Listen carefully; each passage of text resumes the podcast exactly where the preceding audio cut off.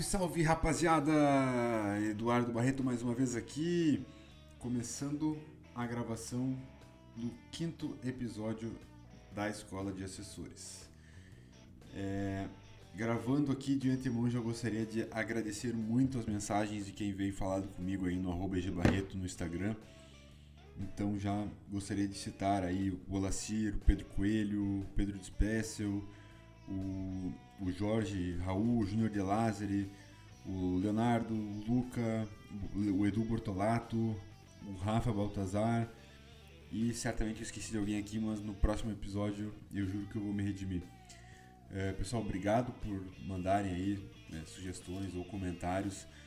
É interessante quando alguém vem passar algum caso específico aí, eu também posso ajudar é, através das redes sociais. Então não deixem de falar comigo. Até já me trouxeram sugestões de podcast, mas eu ainda estou seguindo numa, numa, sequência que eu havia bolado e certamente vou falar sobre é, os assuntos que foram levantados. Mas hoje, episódio número 5, o assunto é de longe indispensável para quem está no início da carreira de agente autônomo.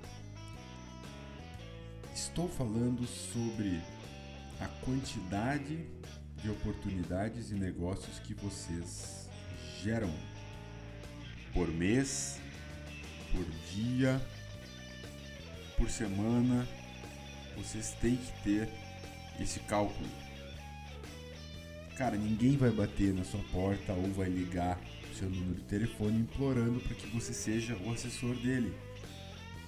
Em tese, você é igual a todos. É só mais um.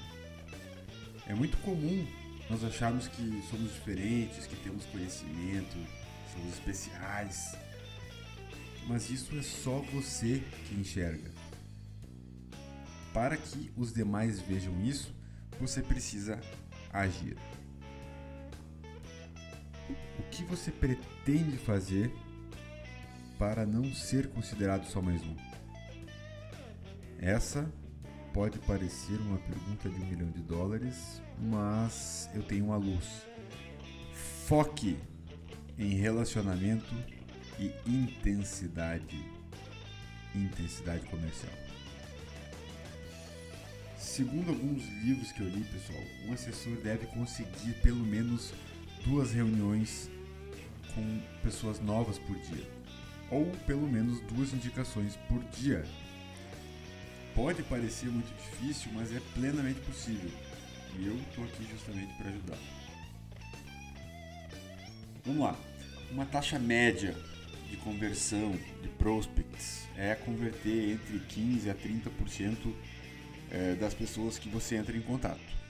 Logo, para conseguir duas reuniões por dia ou conquistar dois novos clientes por dia, você precisaria entrar em contato com 10 a 12 pessoas por dia.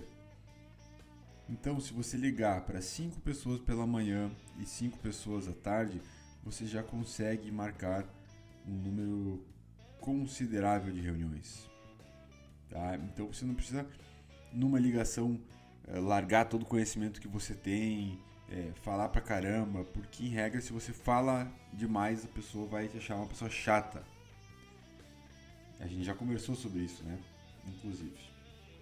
Então, Uh, isso parece, isso que eu falei, cinco pessoas de manhã e cinco à tarde, parece um absurdo para você? Gente, não existe almoço grátis. Raciocina comigo, quanto mais pessoas você conversa, mais pessoas saberão o que você faz. Maiores são suas chances de conseguir novos clientes, mais você aprimora a arte da comunicação e seu trabalho vai ficando cada vez mais fácil.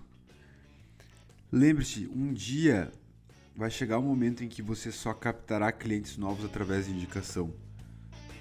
Mas até isso acontecer, né? Isso vai ser um troféu de todo o seu trabalho antes disso.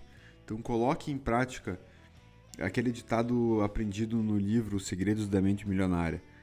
Preparar, fogo, apontar. Haja.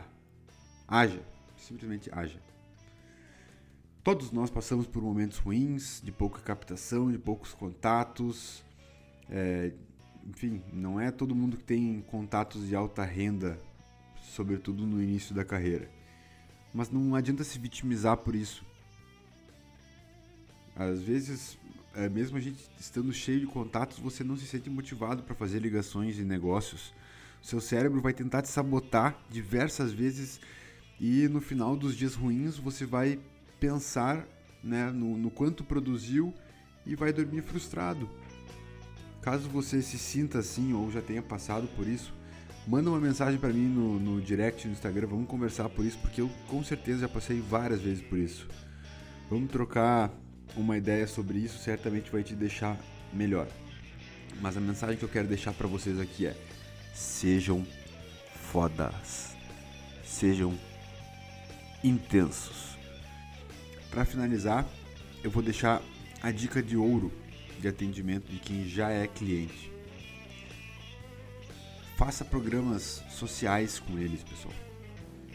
Pode inventar uma janta em casa, é, uma janta entre amigos, pede para convidar alguns amigos, faz um churrasco para eles, sei lá. Tente se aproximar fora do âmbito profissional. Isso vai fidelizar o cliente e ele vai te ajudar a prospectar cada vez mais.